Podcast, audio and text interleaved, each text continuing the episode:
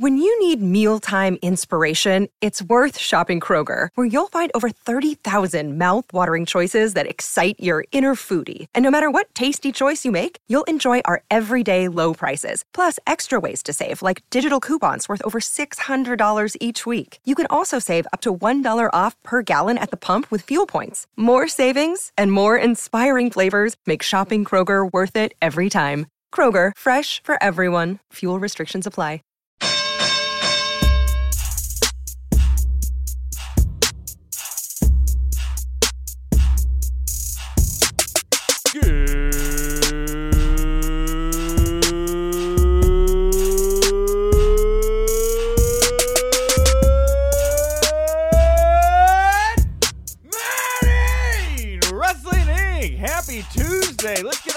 Going, have a little party, do a dance wherever you're at. If you're on the train, you're at the office, wherever you're at, you're at home, do a little dance. Feel good about yourself. Welcome to the Winkley. I am your host, uh, the managing editor for Wrestling Inc., Nick Hausman, back here with another episode of the Winkley, and I'm joined here, as I am just about every Tuesday, by my good friend, Michael Weissman. Michael, welcome back to the Winkley. Thank you, Nick. It's uh, good to be here. It's fall. It feels great outside. I hung out with some horses this weekend. Um, one that looked just like little Sebastian. It had to be his doppelganger. So, man, I am feeling good. Oh man, well it was Bound for Glory weekend here in Chicago, and I'm gonna hold off on telling you exactly how that tied into my weekend. But I had a real not no horses though. I'm a little jealous that you got to spend time with horses. Big big animal person. Those those horses were fantastic. They were amazing, and it was um, a nice, relaxing weekend. You know, nobody came out and found me though. I told you guys if you would come and find me, Sure. um, you would get a reward, Oh. and nobody found me. Uh, I did find you. Did you? Yeah, you didn't know, but I found Oh. you. I tagged you. I've been following you for some time, Michael. That's creepy as all get out. Michael, I hunt you for sport, Michael. All right. Anyway, like, what an unsettling way to start the show. All right. wow, that's creepy. Stalking, guys. It's funny. Ha ha ha. Okay. uh, doing my best DDP impression over here. All right. Uh, Stalk the Undertaker. Let's get to it. Um, we're going to talk the news of the day here. News, news of the past five days here to start the week off. Uh, the short, winkly week, a three day week here. Um, we got a lot of news to get to here, but after the news, we got two great interviews for you all here today. Right after the news, the first interview you're going to hear is with my very good friend, uh, popular independent wrestling star, Gregory Iron. Uh, Greg, you, you okay? Did you fall over? Oh man, I'll tell you what, it was um woo, can you hear me? What happened? What happened? It's wild and wacky on this end. what just um, happened? Whoa, woo! I tell you what, it's still wild and wacky on a Tuesday. No, my uh, microphone, I was getting all the feedback, all the little noises and stuff that people that do audio hear that are really uncomfortable. What? Yeah, so I had to just re-unplug my microphone and, and start over. Are you okay now? Do you feel okay? I'm good. You sound better than ever. That first five minutes, I was starting to feel a little woozy from all the static Why- and popping in my why- ears. Why do we do a Why do we do a, a, a sixty seconds before the show to, if you're not going to get the sound right?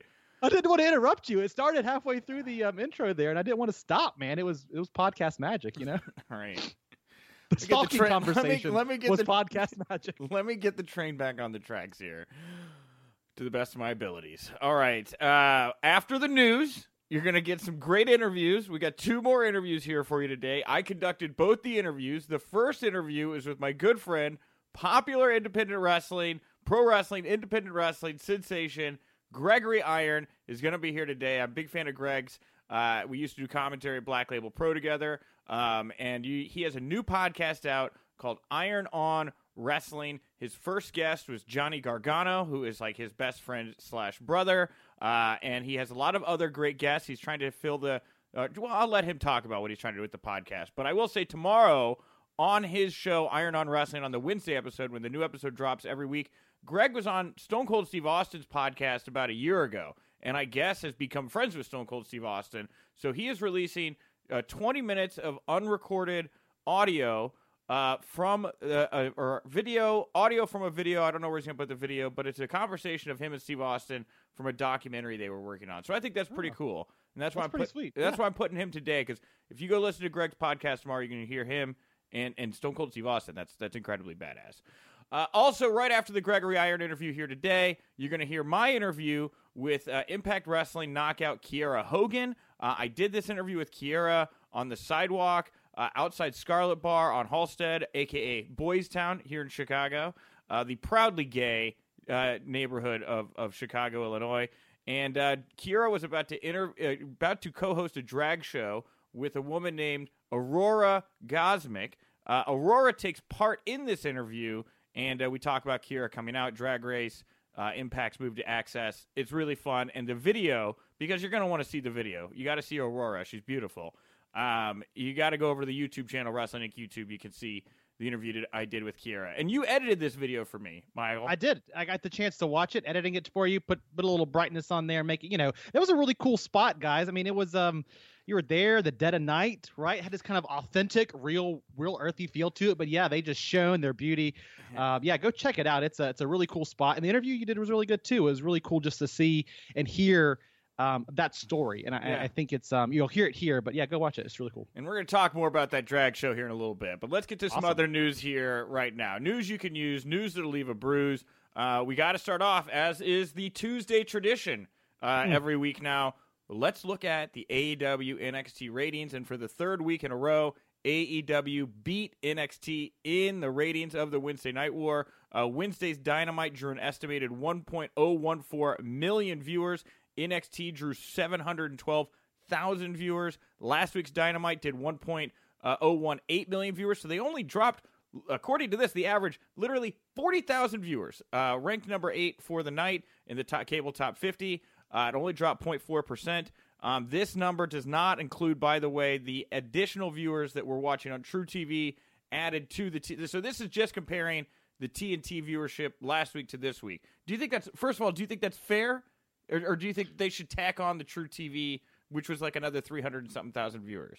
I, think it, the truTV fans are going to find you, right? They're the ones who know about your product and are going out of the way to make sure they watch you. So, uh, you know, TNT versus TNT, I don't think is entirely fair. But also, we got to Yeah. include, and I don't think any of this is included, which is streaming, which is replay numbers. All of that stuff adds up, and um, that's the big question for me about all that is how are you factoring that stuff into these total numbers? Because on raw numbers here.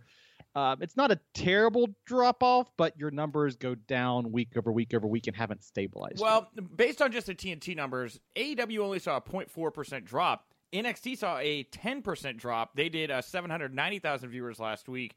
Um, and, um, you know, in the demos and the 18 to 49 demo, uh, AEW did about 120% of what of what NXT did. So AEW here handedly, it looks like beat NXT this week um, again. And if anything, it looks like AEW's numbers are kind of stabilizing a little bit over that 1 million viewership number, which is great news for them. And uh, do you think NXT, do you think we see a further drop, or do you think we start to see a bounce back here pretty soon with the NXT numbers?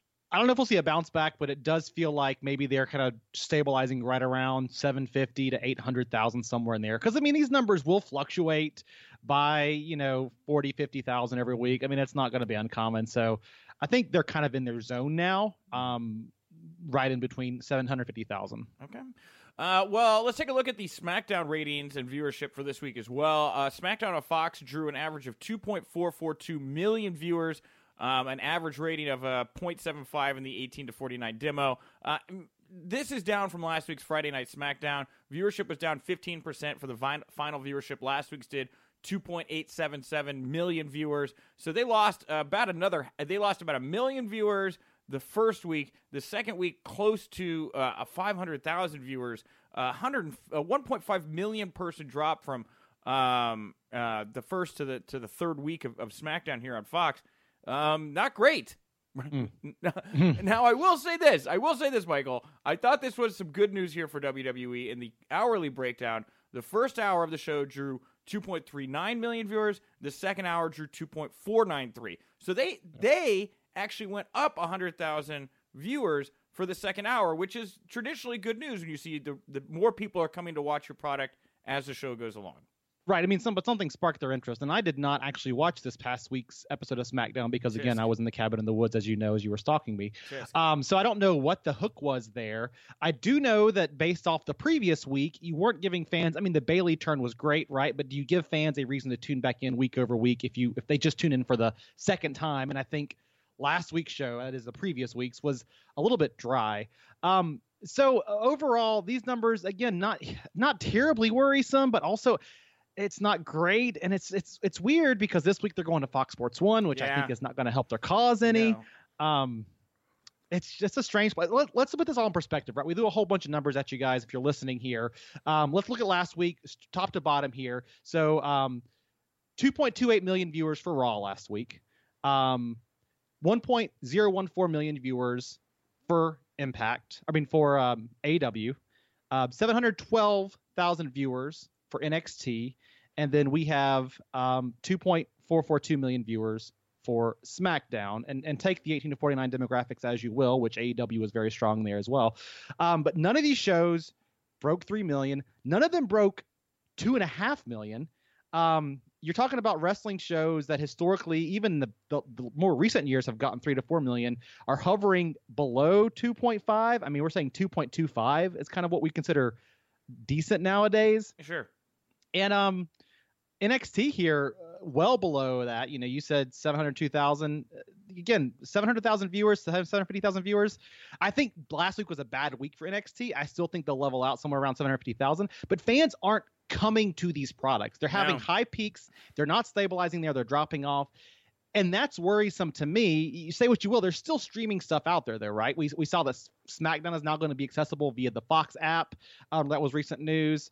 Um, Cody Rhodes has been um, very public about how you know they look at their YouTube ratings. They kind of include that in some of their numbers, and they Sure. said TNT you know seems happy. So I don't know what to make of it, but if you're just looking at live broadcast TV, um, none of that's fantastic, but it's a weird era.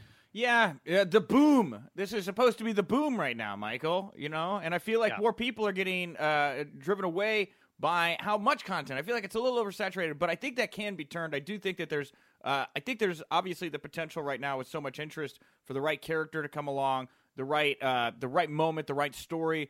Uh, right now, we- you know, we're in the early stages. We're in Act One of whatever this is supposed to be. I don't know that that character or story has kind of revealed themselves yet, but I'm pretty optimistic that that is going to be the case. And something is, I don't know if it's going to be this inner circle thing. I don't know if we're going to see a defection here from from big one from WWE to AEW overnight. I don't really know what that is, but um, but I do think something will happen. I, I can't imagine this is going to continue to dwindle as it, as it is forever. Um, and on that note, while we're talking SmackDown here, uh, Eric Bischoff he did address his uh, SmackDown firing on his podcast this past week. Uh, he noted he has learned a lot and enjoyed a lot uh, working with Vince, though he was very sad he couldn't live up uh, live up to Vince's expectations. Uh, he said he would have liked to have spent two to three years with WWE. He didn't see this as a long term position, but he definitely didn't see himself there as short as he was. Uh, he admits that he would have done a lot of things differently if it was a second time around, uh, but he has no regrets. Uh, he's going to spend a month with his kids down in Florida, then he's going to head back to Wyoming with his wife. So, uh, thus the tale of Bischoff. You know, I'm looking here because he worked closely with Pritchard. Um, how long until Bruce is doing one of his podcasts talking about Eric's time in WWE this time around? I just I don't know. It's something. I, it's like there's this this this tangled knot of podcasts and power. Where do you draw the line of, of when there is interest, which I'm sure there is at the moment? You know. They've both gone out of their way to say how good of a friends they are in this Right. breakup. You know, Bruce Right. Pritchard, oh, he's my best friend. Right. Eric Bischoff, I had dinner with him last week. I'm just waiting, Nick, for the follow up, the sequel podcast to 83 Weeks, and this time dealing with Bischoff's time in WWE on Executive Director of SmackDown called 83 Days. I don't know, Um, man. I feel like half those episodes would be like, well, they had chicken parmesan and catering that day, and I'm a chicken I met this, guy. I met this young wrestler. He was great. Uh, His name was something. Was it Rawlings? Is that his name? Like Wyoming. I love Rawlings. I think he was a by champ at one point, but you know that, that kid's got potential. Why are belts red now? Who did that? I don't get It's like the new NWO, right? Can we bring back? You know what? Red's a great biker color. Can we do something with?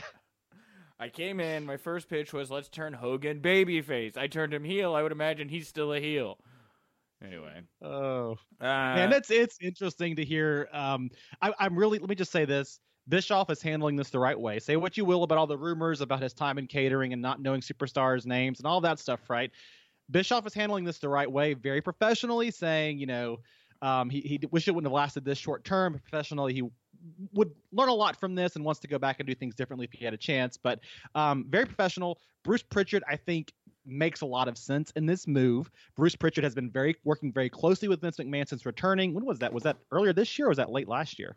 Uh, uh, think it was early the- this year. I think it was early. early the beginning of this year yeah he's been working very closely you've seen paul heyman's kind of ascension during that same time period so i think pritchard makes a lot of sense in this in this role right here and obviously he'll have a more focus on creative i think than what bischoff had so um, i think it's a net positive for wwe um, but yeah a strange a strange turn in the history of professional wrestling dating back to the attitude era I want to we get podcasts about the other guy's podcast. Anyway, um, so you brought up and that at one point at some point it's just conrad talking to himself right isn't that where we're eventually going with this Conrad talks to hologram Conrad about the Conrad Thompson story. Um, we uh we have some Seth Rollins uh updates as we brought Rollins up here. He had a few comments that played into I thought uh, the current state of WWE AEW, so I thought I'd throw him in, uh, in here uh, towards the top of the run sheet. Uh, Seth Rollins was asked by a fan at an autograph session why he doesn't wear his white gear anymore. Now, before I read the quote, the way have you seen the video of this fan confronting Rollins? Yes asking- yeah Yeah. It looks like Seth does not know he is being recorded, right? right it does yes It does very much look like Seth does not know he because the camera's like pointed down. The mm-hmm. fan has said, "No, Seth knew I was recording him." It, I want to be very clear. It does not look like Seth knows he's being recorded here. So anyway, with that said, But but but but but Okay. still, you've got to. You're a public figure. You've got to assume that people are recording you, especially in settings like this. I don't know. Yeah. Anyway, so Seth is asked, "Why don't you wear your white gear anymore?" Rather innocuous question, I thought. He says, "No, Vince won't let me wear it because he's a weird old man who doesn't understand that people think it's the coolest gear they've ever seen." Yeah, he doesn't get that. He doesn't get it. I get that question more than anything else. What does that mean? It's just huge, man. People loved it. I think it's in the archive. I gave it to the archivist guy. He puts it up at Access and stuff like that. So weird old He's a man. weird old man Weird- who doesn't understand that people think it's the coolest gear. A weird old man. He's talking about his boss. His and, and Seth. Rollins, God bless him, he has had his moments of being like so fiercely WWE at times. You're like, dude, back off it a little bit, right? Ugh. But then in a moment like this, he's so like anti Vince McMahon that you just wonder. I, I just wonder where his head is sometimes. Other than that, he's just everything's coming at him a thousand miles per hour, and he's just reacting. You know. I don't know. man. It's like you you brought up how Bischoff. You're like handling this very well. Yes, Eric knows how to craft a narrative. I'm very very aware of that. and He's done a, a fine job here with Bruce, and uh, I don't see any cracks in that narrative. But with Seth here, I feel like uh, he has tried to craft a narrative outside of how he it seems would personally feel, and that's how I've always kind of felt about this like WWE flag stuff with Seth, where it's like he wants to be the locker room leader right now. He wants Yeah. to prove that he can be the company man and he can he can say those things even if he doesn't really believe them especially in the wake of when moxley uh, left and said all that stuff that um, really set the company so i i don't think seth knew he was being recorded here regardless of what this fan says and uh uh, yeah, I don't know. It just showed it showed, like you said, it showed a different side here, and it does. It leads me to believe the Twitter stuff was more for the bigger PR purposes and not for his personal beliefs. Not all, some of it I believe. Some of it I think he thinks best wrestling in the world, WWE, of course. Other things I don't know. You know, so That's just a strange way to cross that company line. And I, um, man, I mean, he put his he put this gear over. He said, "I get this question more than anything else." Right? That's like what not about, care What do you feel about Jon Moxley wrestling in AEW? What do you feel about the Twitter war with Kenny Omega? No, no, no. He gets a question about his white gear, according to him, more than anything else. Strange. Oh, Humberto Carrillo gets to be the Black Power Ranger. I think that Seth Rollins should get to be the White Power Ranger. Meanwhile, the Green Ranger's out there just trying to get a fight in MMA against CM Punk. Right? There you. You're absolutely right. Jason David Frank, I think is his name. Uh, so we're not done with Seth comments yet. Um, there was another one that tied into the uh, state of AEW WWE, and he was asked by a fan uh, at the Fandemic con- convention, Comic Con, about a possible match with Kenny Omega. And Seth said, when Kenny's done playing in the minor leagues over there in AEW, then he can come up and work at the absolute top professional wrestling company in the world in front of the most people and make the most money and have the biggest matches, which is with me at WrestleMania. So a good bit of banter here. I didn't. I don't personally have a, a problem with this, but I thought it was a. I thought I thought it was a good way to stir the pot. I wish. I wish more people were doing this right now in the in the Wednesday Night Wars. You mean stirring the pot? Yeah, dude. Everybody's Okay. trying to be way too nice. You know. Well, we have a we have a follow up story to this. Again, this is more of classic Seth defending his company. And to your point from earlier, I think he does believe it. He, if you wrestle there, you've got to believe it is the top professional wrestling company in the world. You're the face of that company. Own it, right? But he's also right. Make the most money and have the biggest matches. Now, I'm not going to get into how much money the Khans have and how much they're willing to put into this endeavor, but a match at WrestleMania would still be put out what all in infinity, right? Whatever that would be for next year or years coming. WrestleMania is still the prominent, the premier professional wrestling event in the world, and there is nothing like being on that stage for a pro wrestler. And um, I, you know, I think what this does too is it shows you that Seth still wants to wrestle guys outside of AEW, and he sees there's value in some of these quote unquote former indie darlings like Kenny Omega. Um, I say that ironically, obviously, Kenny Omega is a worldwide champion, but there's still a big money and a big field to Seth Rollins, and he wants to wrestle some of these dudes, right? He's in WWE, but he wants to wrestle guys like Kenny Omega, right? Wants to be up against guys like the Young Bucks because there's there's still a lot they can do there creatively. Well, we had a couple. we had a couple other guys stir the pot here this past weekend uh, as well. Randy Orton he posted a cryptic uh, cryptic picture on his Instagram account. It was a photo of him looking at a sign that says "Elite Level." It was like elite level uh, uh, box. You know that he was at, at some kind of stadium or whatever, but he cry, he kind of sitting over the word level. It just looked like the word elite over his shoulder. The caption read "TikTok, TikTok."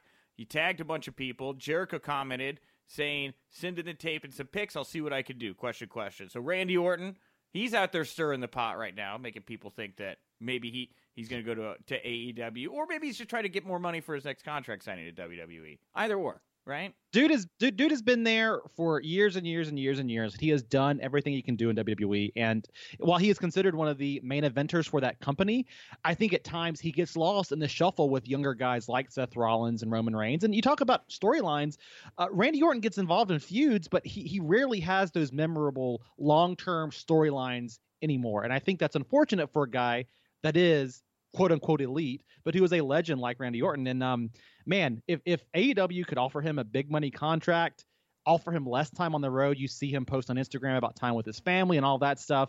I think Orton would seriously consider it, and I think he would chomp at the chance Yeah. to be the face of something unique and different like AEW. Yeah, you know he, he's obviously familiar with Jericho, but I mean, the, there's a lot of there's a lot you could do with a Randy Orton, Cody Rhodes as well. You know, Yes. there's a lot that you could do there. Um, well, CM Punk. Here's his latest pro wrestling comments.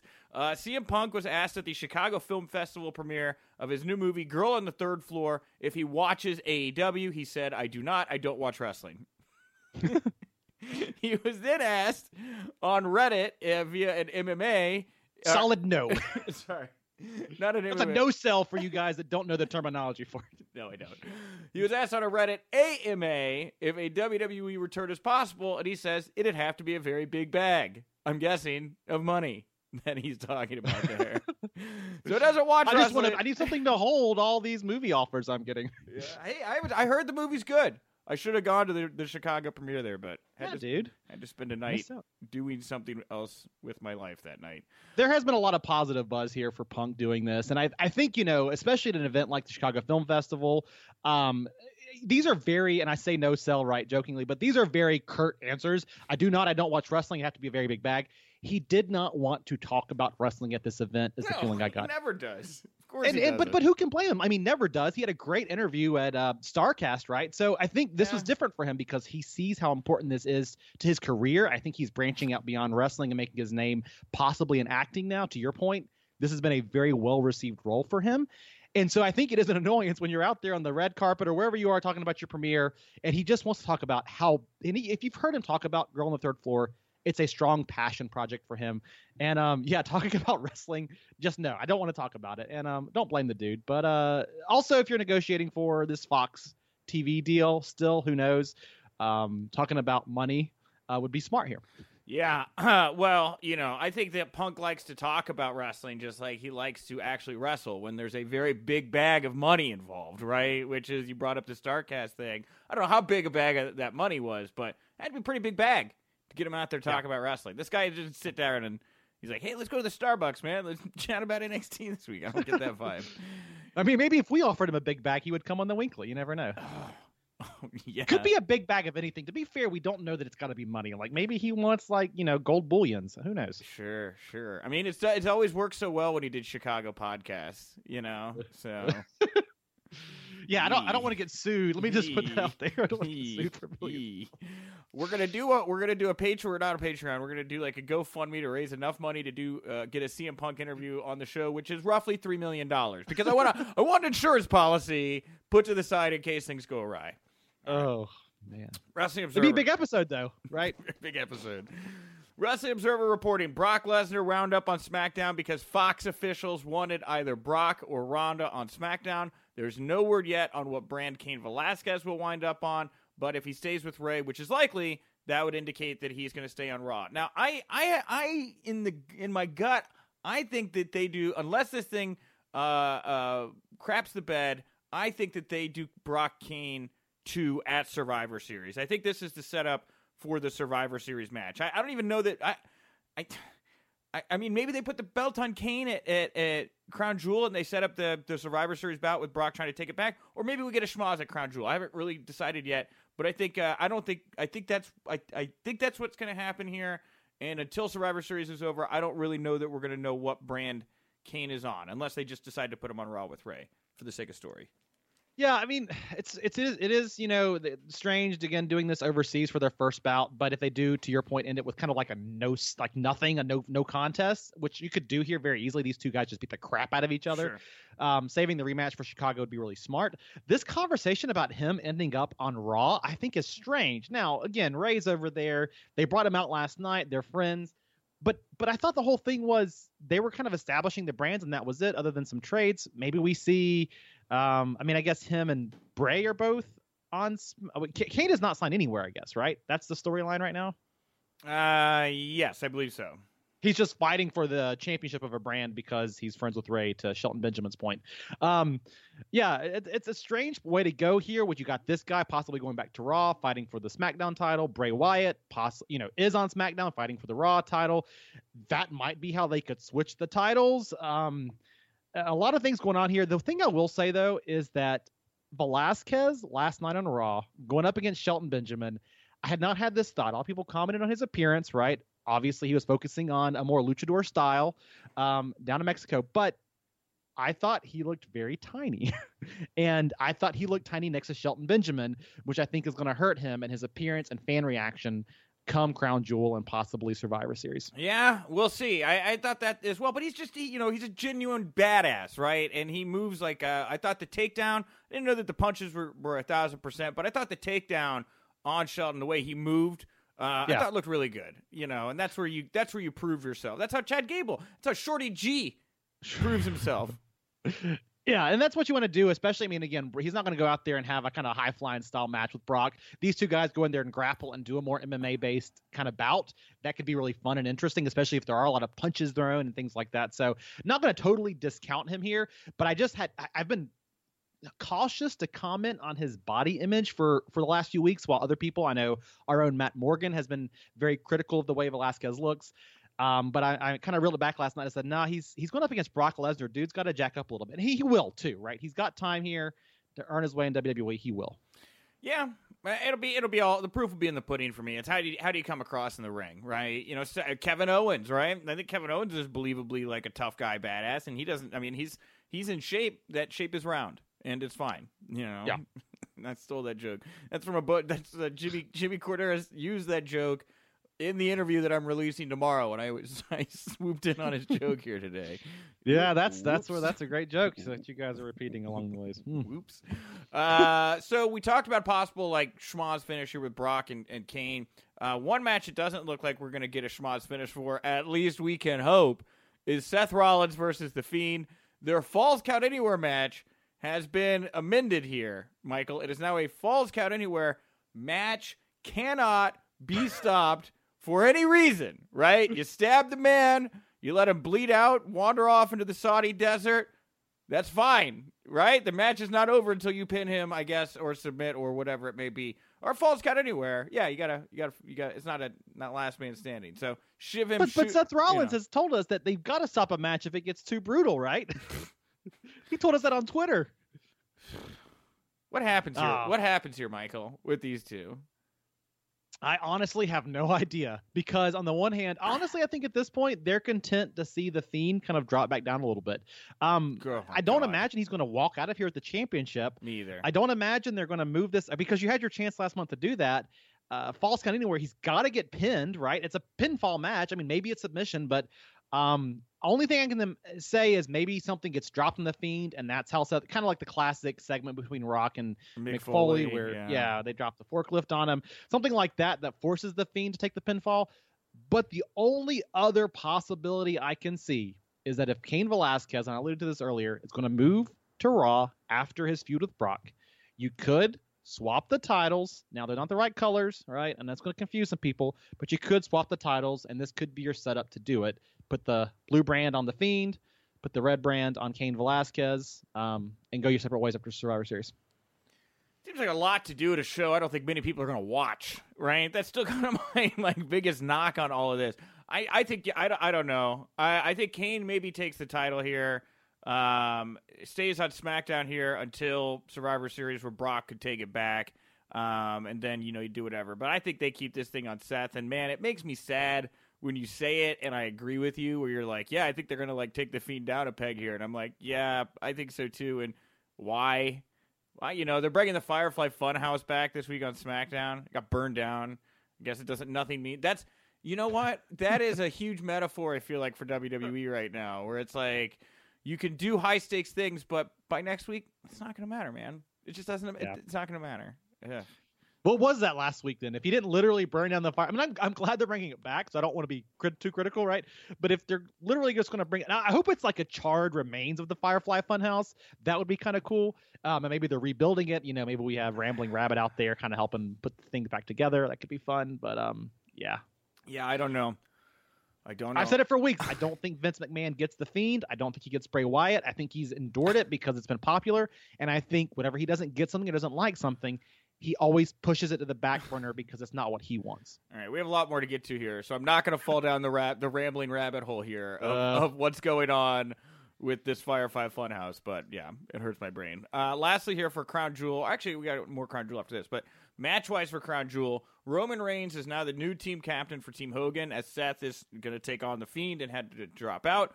Uh, added to Team Hogan, Ali and Shorty G. Uh, now, uh, Shorty G is the former Chad Gable. He's now Shorty G. Have you? I know you said you hadn't watched SmackDown, but had you watched the promo Chad Gable uh, cut owning this new name? I have not. No, this is this ought to be good. It's good. It's good. He's very impassioned, but it's just like at the end of the day, I'm I'm being forced to embrace Olympian Chad Gable being called Shorty G, and it sounds like either a hip hop star or a mobster, and I don't really see either in Chad Gable. I don't get it. Yeah, and especially Shorty G sounds like a hip hop star from like the early 2000s, right? Like it's not even a clever name for 2019, and that that just makes it silly and goofy for a guy who should be a serious competitor and who is a serious competitor in the ring. Mm. Weird, still weird to me. Uh, also, Ali, good guy Ali, uh, doing what he did the last time he uh, worked Crown Jewel. He's going to be donating his earnings uh, from Crown Jewel to Charity Water, a nonprofit organization that brings clean, safe drinking water to people in developing countries. 100% of public donations go to water projects. Good job, Ali. And if you're doing this show, uh, I would say if uh, this is the only appropriate thing to do with the money you get for the show, um, in my opinion. So good, go- good job, Ali, on this one.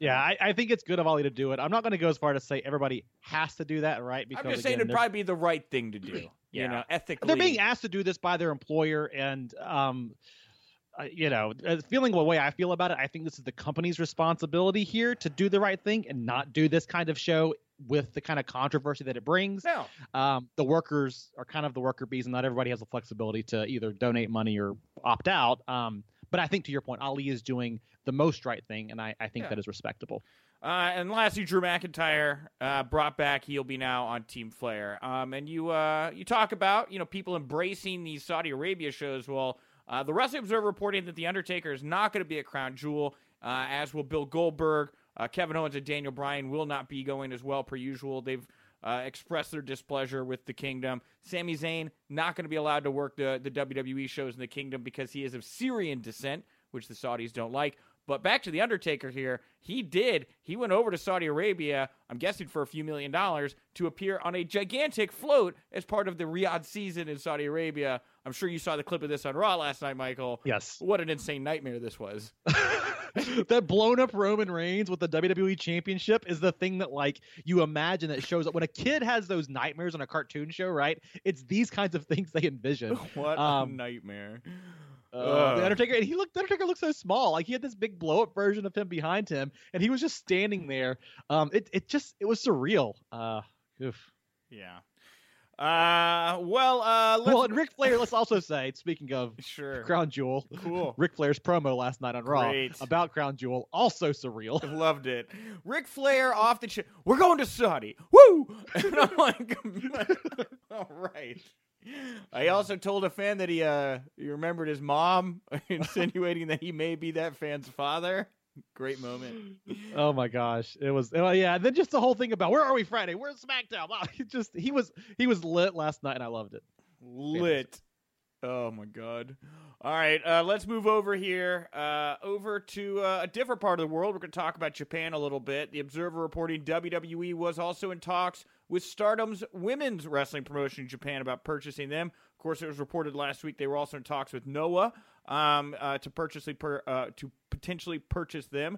Uh, but it was announced last week that Bushiroad, which owns New Japan Pro Wrestling, ha- uh, beat WWE to the punch here. They purchased Stardom, um, and they may have plans to use the women as part of New Japan shows elsewhere, but not right now in Japan. They're going to stay separate entities. Uh, WWE wanted to use Noah and Stardom as the base talent for the new NXT Japan brand. So, with all that said, um, I, I think there's a bigger piece of news here, um, and that is that New Japan, on the heels of this news, announced uh, over the weekend or, or early yesterday that in a press conference they're going to be introducing New Japan Pro Wrestling of America. Uh, this was during a press conference. New Japan chairman Sugabayashi and CEO Takami Ohbari discussed the phases that led to this new subsidiary. Phase one was hunting for talent. Phase two was running events in the United States. And now they're on phase three, which is establishing a solid entity in New Japan Pro Wrestling of America. Um, stop here for a moment and let's reflect on this moment of time that New Japan has finished their exploration of the North American market. They ran East Coast shows, they ran West Coast shows. They haven't really come here to the Midwest yet, but they feel that they've got a good enough handle on the North American scene to now launch their own North American su- subsidiary. Um, what do you see as the ramifications of this decision, Michael? I, I think it's fascinating that kind of Japan has become the new battleground for professional wrestling, right? And so WWE obviously sees a big money there. Um, uh, New Japan has been over there huge for many, many, many years. Wrestle Kingdom, the only event in the world that kind of rivals WrestleMania for that feel, that big match, really special event. Um, so WWE moving over there makes sense, but at the same time, New Japan is trying to find that audience and that voice in America. Yeah. I, I, I think it's it's going to be challenging for New Japan, and we'll talk about kind of what their phase rollout is going to be. Only because I think that America's such a hotbed for the indies right now, and I think AEW is kind of beating them to the punch to be that second big brand. The the thing that New Japan has in their advantage is they are a worldwide entity, and while they're not as big in America as AEW is, they are a, a worldwide dominating factor, and they can bring all that over here to the states, and they are a, a big business. And so, um, Well, you know, d- yeah, yeah. on the note of what you said about AEW, um, I would think that this is kind of the definitive end of the ROH relationship. I'd like to find out. I'm going to try to do a little digging around here today if that's the case, or if they're going to run on top of each other and still work together. But it also makes it feel less likely we're going to see some kind of New Japan AEW deal of New Japan, unless they're going to again work with AEW to help expand in, in North America. But I can't see. I can't see Tony Khan or anybody else that's seen what's happened the past few years agreeing to something like that. No, I can't either. And and they'd be competing with one another again. New Japan. Like, we don't want to say this here because we're not. I mean, New Japan is a thing here, but it's not a huge thing. But New Japan Pro Wrestling is a big deal and could potentially be a big competitor to both WWE and AEW. Why you would help prop that up if you're Tony Khan, if you're AEW, I would have no idea. Yeah. Um, well, the events for New Japan Pro Wrestling America are going to be in the West Coast, uh, Texas, Southeast, uh, East, and Mid areas, broken down into this uh, six shows in the West, seven uh, shows in the Midwest, four uh, shows in Texas, uh, six shows in the Southeast, and four cities in the East Coast. So they're going to go all across the country. It sounds like in 2020, you know, I, I you know, if you did, I think it's like 23, 27 shows here. So like every other weekend, if you did one show, but I think there could be tours. So about, I think once a month, you're going to see a tour from New Japan Pro Wrestling America. Uh, they're going to be taking place while the regular New Japan Pro Wrestling Japanese tours are on hiatus. But in the event that the two run simultaneously, talent schedules will be factored in. So they are anticipating they're going to do their best to to balance it.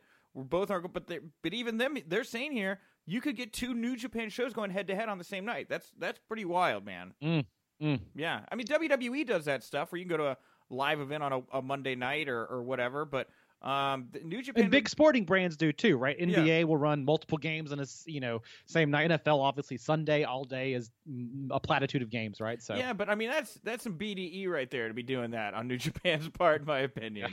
Yeah. yeah. Um. So the current plan, I love how deep. By the way, I'm very impressed with how detailed this release was. It makes it makes this feel not like it was haphazardly thrown together. They they're like we had stages, we explored things, we know what markets we're going into. The current plan is to broadcast American events live on New Japan World, but the alternative of VOD on delay is possible, which I'm going to guess is leaving the door open maybe to fight if people don't uh, have New Japan or access to New Japan. And New Japan's been a pretty reliable uh, streaming platform for a little while now. So yeah, kind yeah, they've been great for Wrestle Kingdom. If you wanted to watch it live and not wait for the replays, it's yeah. you had to translate, use the Google Translate function for the website, but it's worked. Yeah. Um. So you know they they have they have in place a, a method of covering these shows. They have a strategy how to roll them out.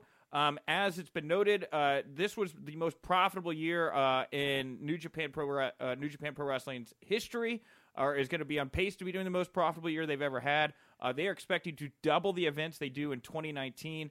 Uh, AXS TV is going to be heavily util- utilized, and New Japan didn't rule out uh, partnerships in the future. First, uh, there's so much to this, Michael, but they're going to not only bump their New Japan World, but they're going to work cl- closer with AXS TV. There was a lot of questions, I think, around with Impact moving there. You got WOW there. Is New Japan going to be affected in that? Not at all. If anything, it sounds like Access wants to be more in the New Japan pro wrestling business. And I mean, dude, there's there's so much going on here for New Japan to just literally blow it out at the top of 2020. You know? Yeah, yeah, yeah. And and and, and they're being methodical about it. You know, they, this press release, given all the details, the way they've thought through it, they've done stuff over here. Um, it seemed like back in 2017, New Japan really felt like they're getting ready to have their big blowout moment like this. If you remember back then, Wrestle Kingdom that year, Wrestle Kingdom was huge. I think that was the year where they had these big main events. Everybody, even casual fans, were talking about how big this felt and um, uh, here stateside. And so I think for them, it seemed like they were on the cusp of doing this. The difference was they tried to work into the North American market through Ring of Honor, which I think was the issue they've had for a couple of years. They kind of had these false starts where like they would do some American North American shows, they would partner with Ring of Honor, and I think that never took off. And I think they've realized that if we're going to do this and make it big, we're going to need to do it on our own and just own our brand. And I think that's the right move because New Japan Pro Wrestling, like AEW, but I think even to a more extent, they offer a different kind of product, and I think it's a great contrast to what WWE is doing. So I think they'll find success. Yeah, uh, I agree. I'm very optimistic on what New Japan is doing here right now. Um, they also stated in their press conference there's more uh, of a range in ages when it comes to the American audience. Uh, they've discovered that families enjoy digital programming and that Americans enjoy a mix of wrestling styles, which I think uh, plays back into the purchase of Stardom because they had said it doesn't sound like a new uh, over in Japan they're going to be blending, but I think that they realize that North American like North American audiences, United States audiences, uh, women's wrestling is very popular here right now. If they could sprinkle on some special New Japan's women's matches as part of their shows, um, that's a little boost for them. That's just one. Yeah. Of the, that's just one of the things I've noticed with this relationship. You know. Yep. Um, New Japan is going to head back to the United States on Saturday, November 9th for New Japan Showdown. It'll be at San Jose Civic Center in San Jose. Jushin Thunder Liger is expected to have his last match in America there. Uh, the company will then travel to LA for an event at the Globe Theater on Monday, November 11th. And uh, we roll into 2020 here on a hot note. New Japan has entered the arena. Um, they're on AXS, Impact's on AXS, AEW on TNT, WWE three nights a week on uh, USA and Fox. It's a hell. It's just so much wrestling, Michael. So much wrestling. Dude dude it's awesome and it's it's great and again it's also overwhelming especially if you're covering it if you're a fan there's so much to choose from um i i, I I'm so happy to be here in 2020 almost with all this great stuff, but I'm also at times like, God, somebody needs to slow it down. Every, you know, they say it with the news cycle right now, every every week feels like a month, and I feel like it's the exact same way in pro wrestling. Um, well, WWE has uh, confirmed uh, that Xavier Woods has suffered an Achilles injury. It was suffered. It was suffered at Monday's WWE live event in Sydney, Australia. Uh, it came during uh, Woods and Big E versus uh, the Revival. Uh, after Wood went, Woods went down to the mat, he clutched his leg. A fan in attendance noted that Woods was whipping into the ropes, but immediately fell down, grabbed, or was whipped into the ropes, immediately fell down, grabbed his leg or knee. The ref threw up the X. Woods was checked on. He looked to be in pain. Uh, Big E looked concerned. Woods limped away. He was helped to the back, uh, and the match continued as a hand. Big E, after watching his friend just be horribly injured and crying in pain, continued to wrestle. Bravo, sir! And he took the Hmm. loss from the revival. Pro wrestling, pro wrestling. Uh, Wrestling Observer reporting that word going around right now in WWE is the injury to Woods could be bad. Um, uh, I read this, and the first thing I thought was, um, man, 100, 100 to 20 miles per hour for the New Day. You know, there was so much excitement around Kofi as the champion. Oh, is Big E going to turn? Is he going to stay? With Woods going to the, the back burner here, I don't know how this affects. I don't know how this affects all these guys. You know, it does feel like uh, the New Day no longer an A team. It seems like maybe a BB plus team. And I know I sound like Stephanie McMahon saying that right now, but it's a, it's it's it's it's a noticeable drop. I would say I would say for this team, especially with Woods going out right now. I think it's going to kind of. I think it maybe take away from the momentum a bit of the team. I could be wrong, you know. It's okay. The last B plus player main evented WrestleMania that year, so there you go. No. I uh, this is the ch- the time I think where the New Day has been so popular. They're great with merch sales, but I almost wonder have we passed their peak and is it time to do something different with these guys? People have been saying that for a while. yeah. I think though after Kofi had that moment at WrestleMania, and it was kind of a, a culmination for all three of these men, right? With with Xavier Woods there, who'd been promoting Kofi for so long in that spot, um, with Big E there. I think now Xavier Woods, and I hate to see this for Xavier Woods. I don't want to lose sight of that. This is a, a big loss for him right now. He's he's so good in the ring, um, and great on the mic, right? But with him sidelined, can we maybe now move on? Kofi done with the championship for a while, it seems. Can we promote this Kofi Kingston Big E rivalry? Let's do something with Big E here. Maybe he turns. maybe you're this happens in some way. You're right. You're right. You're right. It, it would seemingly leave the door open for that, but I don't know. I, do they want to turn? Maybe Kofi's the one to turn on Big E. You know, Hmm. because he's like jaded and upset because he lost the title and he's frustrated. You know.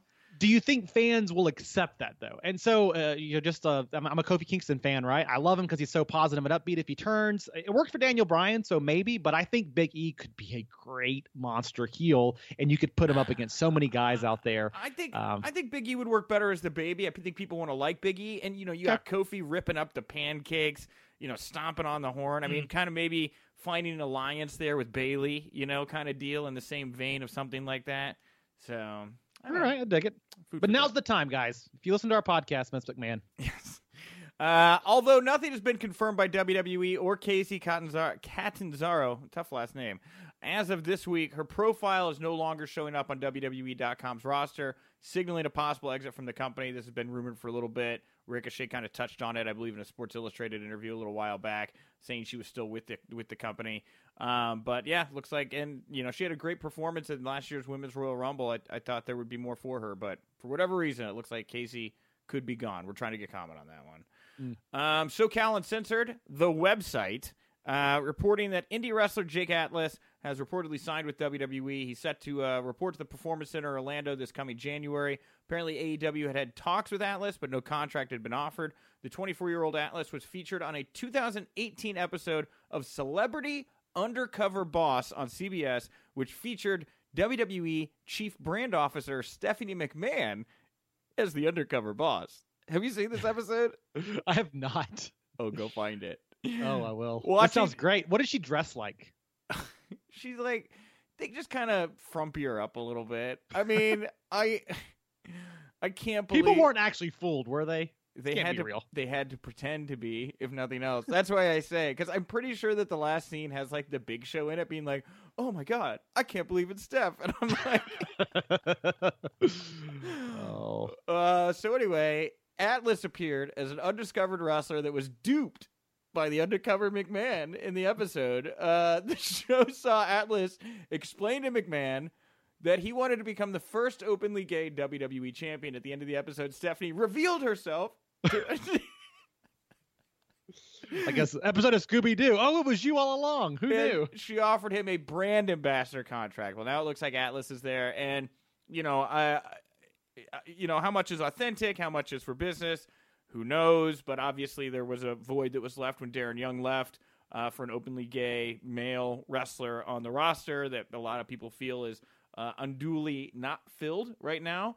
Uh, not to say Jake was brought in as a, a, token or anything by that stretch. Jake is an incredible wrestler. Go find his work on the Indies. I was actually hoping to get an interview with him before he signed, but it looks like they beat me to the punch. Uh, he's an incredible wrestler, but I do see a little bit of the uh, of a good PR move here for them, especially with AEW uh, trying to move in and show themselves as being more inclusive as compared to WWE.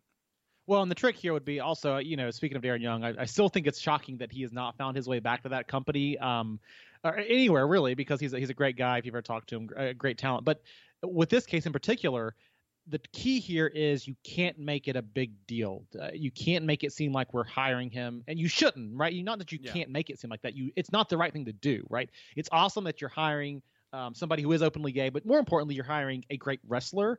And I think it'd be cool if he was or whoever would be the first openly gay WWE champion.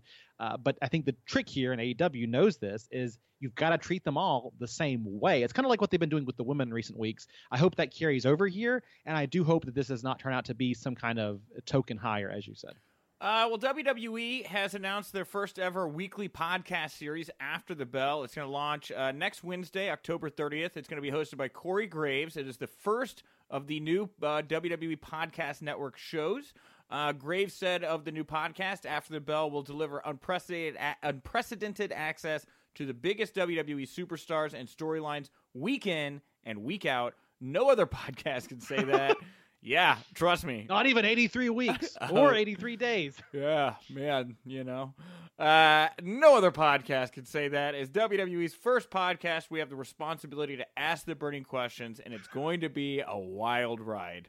Um, hmm. Um, I'll, I'll reserve judgment until I hear the show. I'm interested to see what some of these burning questions are, how burning they are, yeah. so to speak. But there uh, you go. More podcasts. Did you expect Kevin Owens to be the surprise partner last night? Oh man, woof, tough.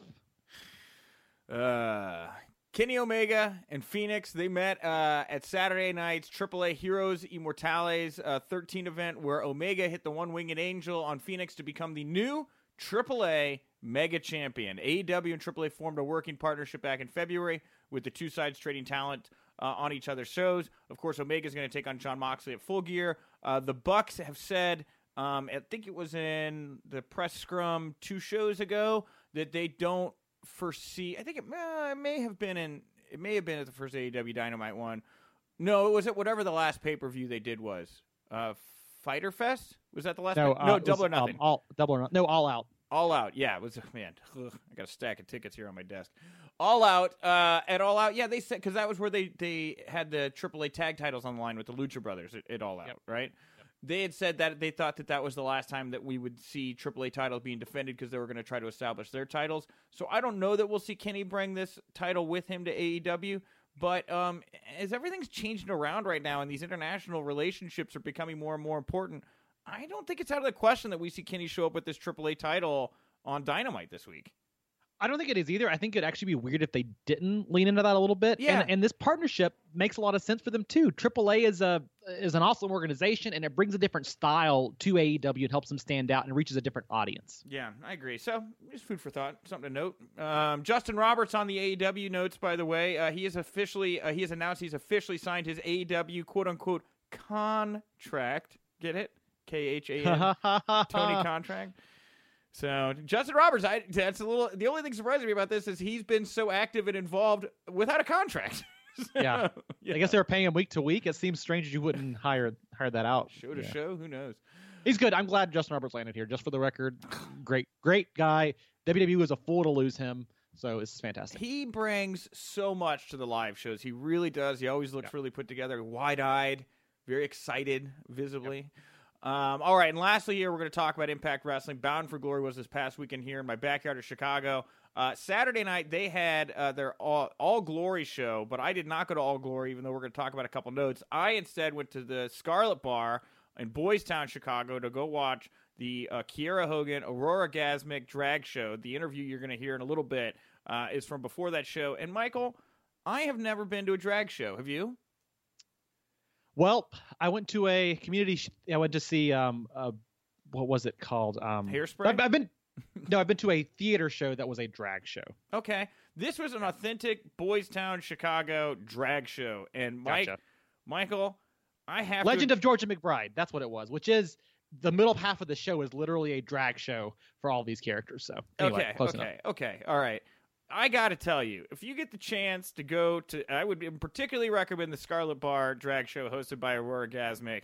Um, it was some of the most fun I have had in my entire life. I brought my girlfriend Liz. She was very excited that my pro wrestling contacts finally resulted in her going to something she really was excited for, which was the drag show. Um, dude, it was not just Kiera Hogan that was there. Gail Kim was there. Uh, Eddie Edwards was there. Alicia Edwards was there. Um, and it was a total blast. Uh, doing shots, dancing. Gail Kim, what a delight! Uh, wore these wonderful rainbow-colored pants that were just grabbing everyone's attention. Um, it was a very cool show, and I was glad Eddie Edwards was there too because I didn't really know how to dress for a drag show. I felt I was going to look like a real, like the only dude there. no, Eddie, Eddie, and Eddie made me feel very comfortable that we were both the bros in that bar that night, even though we had a great That's time. awesome. Great, great time. Anyway, I had to put that. And I think over. it's cool that Impact is like, I mean, all these Impact stars are kind of rallying around different things that just feel very different than what you see from any other pro wrestling organization right now. Like this is a, like a, a strange thing for all these Impact stars to be at. Um, are, strange as an unexpected, uh, is what I mean. Um, but they they do it, and it's just it just it, it feels cool, and I think it's um Dude. it's a good call for them. hard to not feel cool taking shots and, and ripping up the dance floor with Gail Kim, right? Yeah. I mean, it was a blast. Not that I was That's dancing with Gail; she was doing her own thing. I was dancing with Liz, but it was really fun. It was a lot of it was a Humble lot of brag, fun. right? Oh, I get to dance with Gail it Kim at a a lot- drag show. We had a lot of fun, and uh, also uh, Impact's PR guy Ross Foreman was there. Great guy. Thank you, Ross. You're a wonderful host. Uh, I'll say that. All right. Um, newly signed. All this is all Impact news here. Newly signed NXT talent Shotzi Blackheart. She lost in the opening dark match before Bound for Glory to Madison Rayne. Um, I, a lot of positive things to say about I thought Bound for Glory, but man, did it not set a tone for the night that a newly signed WWE talent showed up in the dark match, which I'm guessing she was already booked for the show, and they said she could still appear as long as she's not on the pay per view. Was a Oh, yeah. very, it was a very, it was just like a nice little thing to set the tone for the night. You know what I mean? Yeah, absolutely. Um, AC Romero, uh, large gentleman from the Indies, uh, he competed at All, All Glory, a very talented uh, performer. He was offered an Impact contract on the spot in the ring by Scott D'Amore at Saturday's show. Uh, he accepted. He signed it. It's a three-year deal. Um, I t- I talked to people about this. Everyone legit AC legitimately did not know D'Amore was going to get in the ring and offer him the contract. I heard that AC actually like asked Scott, "Is this real or is this a story?" and Scott was like, "No, you've earned this contract if you would like to sign it." Um, I wouldn't have signed it in the ring. I'd have taken it to the back. Just saying. But whatever. Um, AC signed the contract. He's there for three years. He appeared in the X Division ladder match. Um, he took a fall off this ladder to the outside through a wooden table. It was uh, a mesmerizing thing to watch a man of that size take that fall. So definitely Yes. rec- uh, recommend that. Uh, Ace Austin won the Impact X Division Championship. I know a lot of people wanted Tessa Blanchard to win it here. Ace Austin, he's the one in this match who needed this big win. I thought everybody else was very well positioned going into it, same going out of it, but Ace really needed this win. He's a, he's a great talent, Ace Austin. I like him a lot.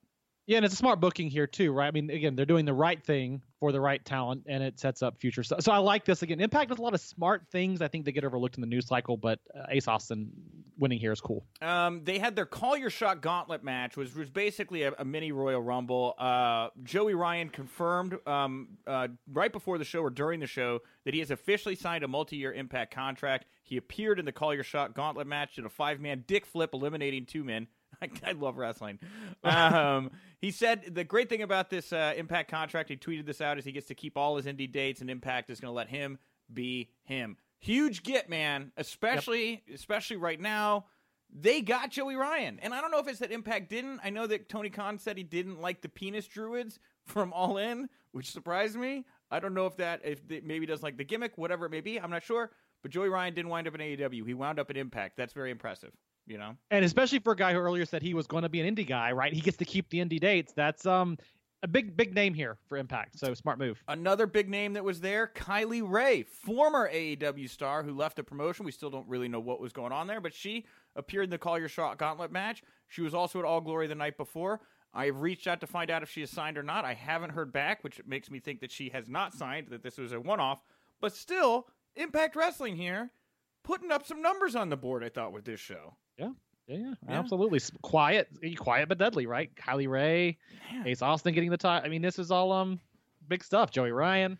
Yeah, uh, Eddie Edwards won that match. He'll get a, a title shot, any title shot he wants here, whatever he wants. I, I think here pretty soon. Uh, Ken Shamrock, I got to see Shamrock in action against Moose. He beat Father Time in this match. He started the bout off with a big dive over the top rope. It was insane to watch this man at 55 move the way he did. Would welcome more Ken Shamrock. Oh God, that that dive! If you've not seen it, go out of your way to find it. It's on. It's got to be on YouTube or Twitter or wherever. I'm sure you'll find it. But it was um, it's crazy. Ken Shamrock is in a different space right now, and it really shows with what he's doing in the ring. Uh, Brian Cage, he retained in the main event the Impact Wrestling Championship, de- defeating Sami Zayn, so he's still their poster boy for the time being, which I think is a smart move as well, heading into the new TV show, uh, or new TV spot. And lastly, here from Impact Wrestling News, Ethan Page announced over the weekend that Impact Wrestling is going to do a one night show, WrestleMania weekend, called TNA. Impact Wrestling has confirmed it. Page is teasing the return of classic TNA matches, classic TNA wrestlers. Uh, on that announcement, the Young Bucks shared a photo of themselves in TNA, to which D- Scott D'Amore extended an invite to them to come back. Um, mm, man, Impact did all the right things here, getting Joey, bringing in Kylie, who AEW's you know trying to be cool with and everything. Um, and uh, you know, I think that I think that there's a shot that the Young Bucks come in here and, and play around an Impact Wrestling Sandbox WrestleMania weekend. That'd be awesome, and especially if you're going to resurrect an old feud like this. Talk about, they mentioned Motor City Machine Guns, right? We're talking Yeah. about some Well- of the glory days of TNA. Well, Motor City Machine Guns, they shared photos last night where they were at the WWE Performance Center over the weekend. So I don't really the Motor City. I didn't put that in the run sheet here. I don't know why it didn't pop up, but they might be heading to, to WWE. And so I don't know that uh, I don't know that we'll see them, but definitely maybe Ethan, maybe the North versus the Young Bucks. You know, Just to see Generation Me come out now at this point would be a, a phenomenal moment in pro wrestling, right? you gotta go get Lisa Marie, Victoria. Oh my gosh. My guest at this time has been a standout in independent pro wrestling for over a decade. He now hosts his own podcast, Iron on Wrestling, which is available via all major podcast platforms. It is my former commentary buddy, Gregory Iron. Greg, welcome back, or welcome to the Winkley. Yeah, thanks for having me. It's been too long since we had a uh, conversation, a little bit of banter amongst each other. We had good chemistry at Black Label Pro, man. You know, we were we were good. We were a real thing. I think so. I think so. And we were just getting in the groove of things before it all kind of, I don't know, fell apart. I guess fell apart's not the right word, but you know, like whatever. I blew, well, it was it was me. I flew too close to the sun, and that's a story for another day. And I don't want to get off track, but Okay. uh, that was that was my fault. That was what happened with me. Podcast for another day. Okay. Um, All right. Anyway, you're wonderful, Greg. Uh, I'm very excited to chat with you. Um, and uh, and uh, I'm excited for the listeners here to get to know you, Greg. You're a very interesting guy. Before we get into some more topical questions and things of that nature, can you real briefly tell the listeners out there a little bit about your backstory and kind of how you got into pro wrestling? Well, I was born with cerebral palsy, which is a neurological disorder that affects the way the right side of my body works. It's uh, particularly noticeable in my right arm, hand, fingers, and wrist. Um, cerebral palsy varies in different people. Some people have it more severe. Uh, I got lucky. It's a it's a very mild case of cerebral palsy. It happened either before or after I was born, uh, but it wasn't really found until 11 months. And even at that point, they didn't diagnose it as cerebral palsy. They just told my parents I had a stroke. It wasn't until I was about 11 or 12 that um, I was actually diagnosed with cerebral palsy. But um, yeah, I mean, it's something I just had to deal with my whole life. And I, before I got into school, I thought I was just a normal kid. I liked all the normal kid stuff at the time. You know, growing up in the late 80s and early 90s, I was a big Ninja Turtle guy and Power Rangers guy, and I liked all the Saturday morning cartoons and reading comic books. And I just thought I was a normal kid. And then I got in school and I had to deal with bullying, and Mhm. uh, that was a problem. And then my home life wasn't the best. My mom and dad were constantly at odds. And so for me, my one escape became this thing that I found on television every Saturday morning called Superstars of Wrestling. And when I saw Hulk Hogan, uh, actually my grandma was the one that got me into it. Yeah. When I saw Hulk Hogan and some of these larger than life characters like Macho Man and Bret Hart and Shawn Michaels, I, I just I just got caught up in it, and it didn't matter how bad things were going at school or at home. If I can watch wrestling, everything was going to be okay. And I never really even considered being a pro wrestler because of my disability. And it wasn't until I saw Zach Gowen in 2003 on SmackDown wrestling with one leg that I thought to myself, maybe this is a possibility. So I started some weight training. I did some research. I started following independent wrestling a little bit through Yeah. the uh, Apter magazines and saw some Ring of Honor stuff and eventually discovered Cleveland All Pro Wrestling in Cleveland, where I'm from. And the rest is kind of history. I started selling tickets, got my foot in the door that way, Yeah. and uh, I got the courage to begin training in 2006. That's so cool because you and Zach, you know, became the handicap heroes, right? Awesome tag team. That's awesome that you like he inspired you and you guys got to go on and like have meaningful like memories and uh, moments in the ring together. Yeah, and you know, it, it almost didn't happen because the first time I met Zach uh, in October of 2006 on a Cleveland All Pro show, I was super excited to meet him. I wanted to pick his brain because I was still I was still just getting into the groove of the wrestling thing and trying to figure out like how how do you make wrestling with a disability work. So I obviously I wanted feedback from the guy that inspired me to be a wrestler, and I remember he was at the show Man. and uh, the first thing he was doing was like talking about how he to, to, to anyone that would listen that he beat the big show and i was like uh he's just kind of coming off as like a like a dickhead. And uh and i pulled him aside for some advice and i was trying to tell him my situation and he said you know i said what, do- what do i do to make this work? And he said well what are you doing right now? And i said um wrestling and i'm training and blah blah blah. And he goes yeah keep doing that. And that was pretty much it. And he kind of like brushed me off and Wow. I was, it was almost like in disbelief, like almost trying to convince myself, like, oh, he wasn't being mean. He maybe he's just busy, maybe he's preoccupied. But then, like the more like sank in as like like a couple days passed, I was like, wow, Zach Gowen really didn't help me. He was kind of a dick, and uh, I, I kind of held on, I kind of held on to that for a little bit. And it wasn't until uh, uh, I would always do sh- I would always do shows, and when promoters would know my situation, they would uh, say, "Oh, we would love to team you up with Zach Gowen." I'd be like, "Yeah, yeah, yeah." No one would ever do it. And Zach was like in and out. It, basically, what I didn't understand at the time when I met Zach, he was heavily addicted to drugs, and um, oh, okay. Never mind. a- That's not he was a- he, he was a different guy. You know what I mean? So then, eventually in 2010, a promoter finally ended up teaming us together, and it just so happened that it was the first match that Zach Gowen had out of rehab, and he was like, it was total 180. He was a different guy, Huh. and a year later, I don't cross paths with him again, but I end up doing some podcasts because my story comes to notoriety thanks to a public endorsement by CM Punk and Colt Cabana. yeah. I'm doing some podcasts, and I happen to mention on one of them how Zach was kind of mean to me. And through someone, he ended up getting my phone number, calling me, and said like, "Yo, like your story made me cry. I didn't understand like the impact I was having in WWE, and I I didn't realize that I was so mean to you when we met. And like I, you know, I hope that you can forgive me, and maybe at some point we can become friends and maybe even team up some places. And Huh. that was kind of the start of it. Like that's how it all began, and, and it was just one of those things where um, Zach didn't realize it when he was a kid, or, or when he was in WWE rather. That while I was watching him on TV as a kid, he was inspiring me to become a wrestler, and I didn't realize it as he's going through this struggle with alcohol addiction and drug addiction. That he needed to see someone like me to continue on his path as a pro wrestler and give him Wow. the encouragement to keep going. So it's it's it's pretty nice because you just you can't write stories like that.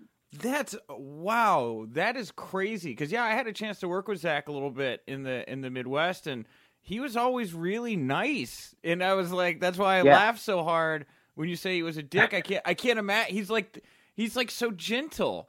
I don't know. He's like Yeah, a really nice person. Yeah, he, he's he's such a different dude now, man. Especially now he's got two kids and a wife, and it's like um, the Zach Gowen of 2019 is much much more different than the Zach Gowen of 2006. I can tell you that right now. Wow. Um, well, um, let's uh, let's slow down real fast. So I want to ask you about your podcast just a second, but you know, we, I want to touch on you getting into wrestling and when you were training and and, and things like that. How how different was it for you? What were the hurdles like um, having cerebral palsy and and learning how to be a pro wrestler? Were there any? Well, it, it's funny when that gets brought up because for me initially, there wasn't really concern there wasn't a big concern for me about having the disability. The big concern for me was because you know it's something I lived with all my life, so I kind of sort of know how, knew how to navigate it when it came to real life situations. My concern was I never did anything athletic in my life. Like I never had the desire to play sports or anything. Like I would sometimes play like, baseball with my friends, but like I was the kid that would get got picked last, and if I got on base, like it was like a miracle and stuff. So like I, I was just concerned that like I wasn't going to have an athletic bone in my body. Um, but as I began training, uh, my original trainer, JT Lightning, would kind of always pose these challenges with me. And he would kind of say, like, you know, today I'm going to teach you this basic maneuver. It's a collar and elbow tie up. And if you can't do this, then I can't continue training you.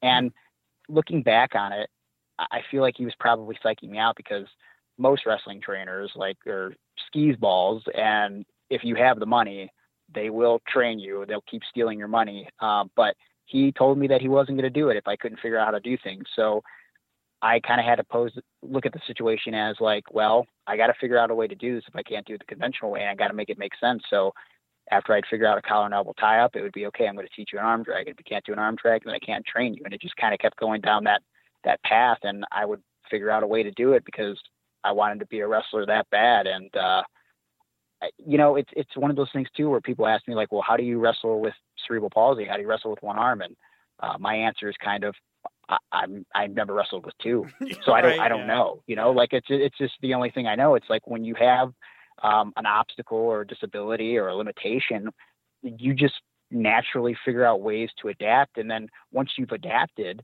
you know, you don't think twice about it. I mean, like uh, Nick, you having two arms, like the way you do certain things, the way you carry certain things, like it's it's second nature. You don't think about it. And for me, it's the same thing with one hand. Like if I'm carrying a box, I just know that I'm going to carry the box regular with my left hand, and then I'm going to kind of grip the other side of it with my the side of my arm and my hand. You know, like that's yeah. just how I do things. I don't even think about it, and that's kind of how it is with pro wrestling.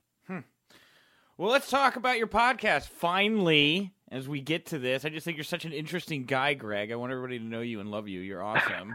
Um, Thanks so much. So, why now? Why is now the time to launch the Iron On Wrestling podcast? Uh, you know, I don't know. I don't know if it's the perfect timing, and this has been something I've been rolling around my brain for a while. So it kind of started uh, a little over a year ago when I did Steve Austin's podcast in Los Angeles, Very and cool. Cool. I did initially two episodes with him, and one of the things he told me, we we we struck up a friendship basically, and we would he would kind of um, put it out there like, hey, if you ever need anything, give me a call. And I don't know, arguably the greatest wrestler of all times, extending that sort of friendship and is willing to like listen to you and, and give you feedback on things. Like you're kind of an idiot if you don't take that advice. So I took him up on the offer and I would call him and I talk to him about stuff. And one of the things he said about the feedback from the first two episodes we did together was, you know, he could see people that were listening could see me interviewing Steve. And I felt that in the moment when I was working with Steve because it just, I don't know, it was weird. You'd think I'd be intimidated, but it felt like I'd known Stone Cold Steve Austin my whole life sitting with him in his house. It just came natural. And for the first time ever, my somewhat pointless wrestling knowledge that I've consumed and, and stored to memory yeah. over the past yeah. 33 years, it actually came in handy with Stone Cold. Yeah. And uh, basically, he was the one that suggested, you know, like, why, why don't you try to start a podcast? I was like, ah. I don't know. Everyone does it. And uh, a year later, you know, I, I was dealing with some people and someone had heard me do the Steve Austin podcast. And I told them this idea that Steve had a year ago and they were willing to invest in equipment for me. And they said, just give it a shot. And I guess in a way, um, I think one of the pioneers in wrestling podcast is Colt Cabana, and he's kind of slowing down when it comes to the podcasting. 100%. And right now, I'm doing a lot of interviews on top of a nice little intro with my co-host Aaron Bauer. We just kind of rant about road stories and like what I've been doing this weekend, what I've got coming up. We've been doing a lot of interview format, and that's something that Cabana did all the time. And there's these great guys, uh, young and old, uh, new and and seasoned that uh, are on the independent scene now that might not have ever got the chance to sit down with Cabana. Mm-hmm. And I don't want to say that I'm going to fill Cabana's shoes because those are some big shoes to, to fill. But if I can take some of my notoriety that I've accumulated over the last 13 years and I can shine a spotlight on some of the stories that you may have heard with with some new tidbits from these people that you've never heard in interviews before, like Johnny Gargano and Kimber Lee, where I try to pull stuff out of them that you're not hearing in every other interview. But I like to also shine a spotlight on some of the guys that are on the rise, like Kurt Stallion and, and Cody Lane and, and guys like that. I want to, I just want to I want to help other people because I love pro wrestling, and I think that's what pro wrestling is all about. It's helping each other. Man, that's you know that's really cool. You are the guy to pick up that mantle from Cabana. You really are. You're you're the perfect mold, and you've got the perfect personality for this. I totally see it. I totally get it now. And you know, you say you're putting a spotlight on people well, I'm glad that you could put a spotlight. Help your friend Johnny Gargano out there by giving him some time. Um, yeah, I know he's not get, he's not getting enough, brother. Yeah, of course. That's it. I'm going to try to put a spotlight on the indie guys that deserve attention. So here's Johnny Gargano. Well, you know, it's one of those things where like Johnny's my best friend, and like I, I, we're like brothers more than friends. And I know, again, it goes back to you know, I know enough about what he's talked about in interviews and what he hasn't. And it's one of those things where it's like, I'm, I don't want to give you the same old interview that you're going to hear with every Johnny Gargano interview you might download. I don't want to talk necessarily about NXT or his feud with Tommaso. Like I want to talk about his roots in independent wrestling and, and some of his best road stories. And I want to talk about psychology. That's something I want to talk with a lot of a lot with guys because I feel like not a lot of wrestlers want to talk about that or go into depth on like how they structure a match or like stories behind a match. So uh, in the first couple episodes, that's what I talk with Johnny about. I talk a lot about psychology in his early days in independent wrestling, and also uh, we talk about how like how much he enjoyed Shawn Michaels and Triple H as a fan, some of his favorite matches and memories, and then segue that into how did that grow and bud into a relationship where now he's he's friends with those guys and they see him as like an equal. I yeah. mean, I think that's an interesting story that no one else has talked about. So I want to cover stuff like that. Yeah, you know, and what was it like being ringside there when he won the title in in New York in that two out of three falls match? I, I we all saw you. You were on. You're Johnny's friend, I think, is how you're identified or something like that. I wasn't identified as Johnny's Johnny's friend. Those sons of bitches at WWE never even bothered to ask me what they should label me as. But regardless, it was. uh it was surreal and it was emotional. And I, I, I've told several people that I feel like in moments like that, you either remember it in a blur or you see everything in that moment. And for me, I saw everything. And, and as Johnny was standing up above me on the chair, holding up the NXT title and knowing the struggles that he's personally and professionally gone through to get to that point, I remember looking at him and thinking to myself, man, Johnny has a lot of back hair and he really should have shaved that because I'm sure the HD cameras can pick that up. You know, he's Italian. Like these are just they're growing in long and thick. He really should have took care of that. I mean, it's the biggest weekend of his career. That's what I was thinking in that moment. But I was definitely proud of him. I mean, he worked hard for it. It was it was an incredible thing.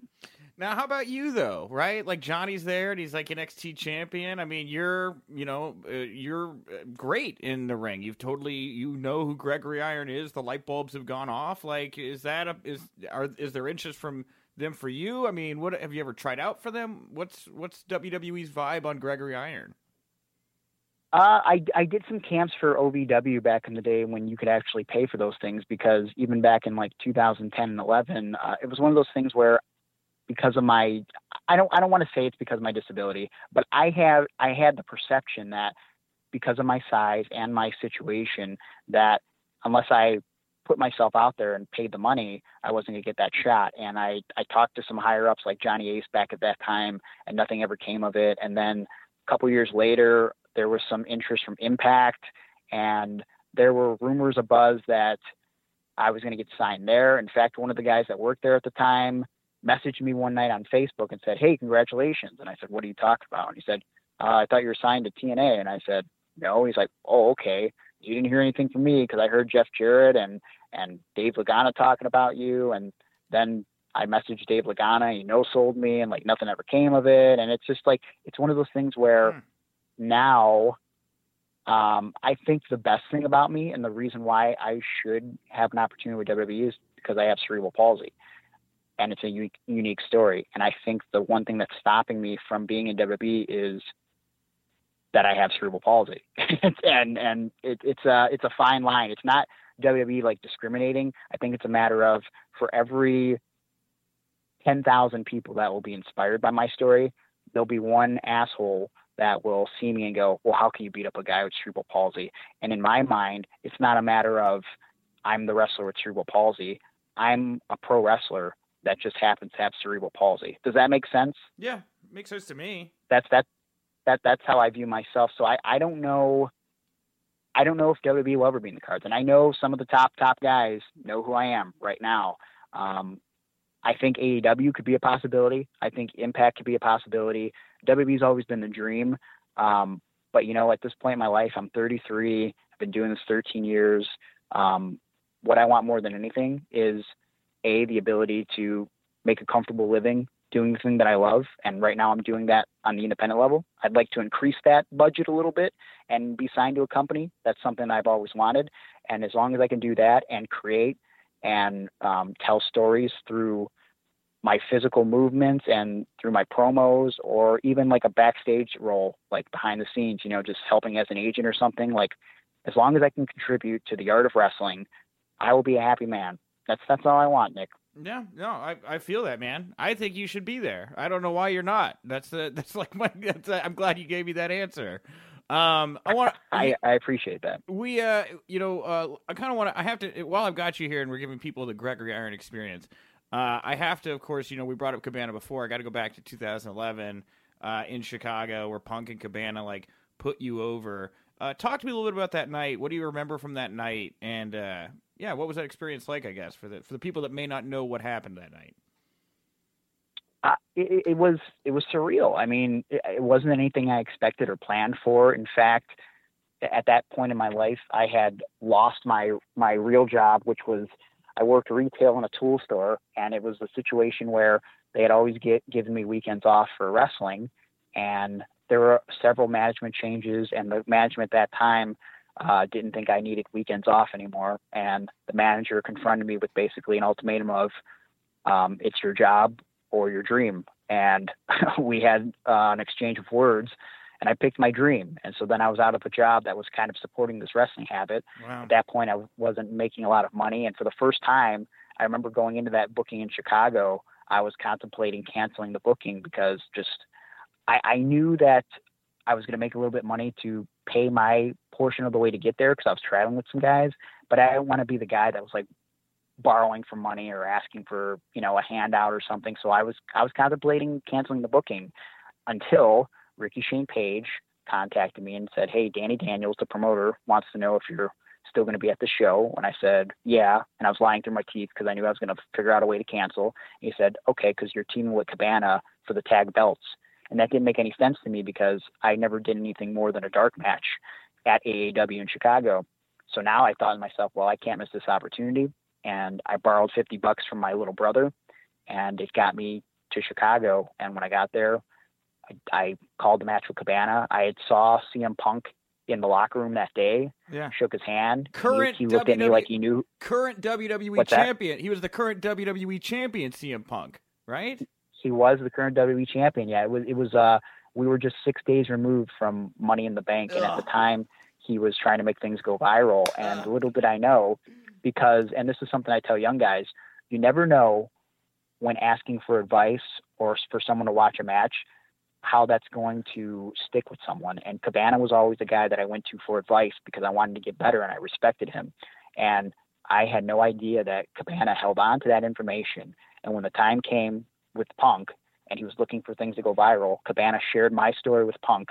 And that night in Chicago, when I was in the ring after I teamed with Cabana, he went to the back and he grabbed Punk, and Punk was in the ring. And I thought I was going to be in the background of this WWE Championship storyline. And he got on the mic and said, "You're effing awesome." And I just started crying because um, it was a culmination of my entire life. Every struggle that I ever been through, uh, professionally, personally, anybody who's ever made fun of me or put me down, put down my dream, like if it would have ended that night, it would have all been fine because like on that night, the greatest wrestler in the world told me that I was awesome and my hard work was like looked upon as like, you know, I, I, I was successful. And uh I I asked Cabana after the fact, like, you know, why did you do this? And uh, he said, consider it a gift, and now it's your job to run with this gift and I never forgot that. And sometimes I feel like I I could have ran a little harder than I have over the last seven years since that. But uh, in general, I think I've I've taken that ball and I've I've done some things with it, and I'm very proud of the things that I've accomplished. And and it all goes back to taking that first step back in 2006 and facing that fear of failure and the potential of not being athletic or not being good enough, taking a risk to fail on myself. And um, I can't imagine how my life would have turned out if I would have been scared and, and walked away from that opportunity. Got a lot of great stories, Greg. Very excited for you and your podcast. You. you. got you're a very interesting guy. You're a nice guy. You're a funny guy. A lot of good things to say about Greg. Uh, Thank you so much. Yeah, uh, Greg. Uh, we'll wrap it up. Uh, what do you want to plug, promote, put over here to to end the interview? Well, I think the big thing to promote is the podcast. Uh, we're four episodes deep right now. There's some uh, good content in the archives with Johnny Gargano, Kimber Lee, and Kurt Stallion. And actually, next Wednesday, which is when the podcast drops every Wednesday, I'm going to have some exclusive content from a conversation that I had with one Stone Cold Steve Austin about a year ago. It was unused footage from my documentary with Stone Cold that I did in LA back in October.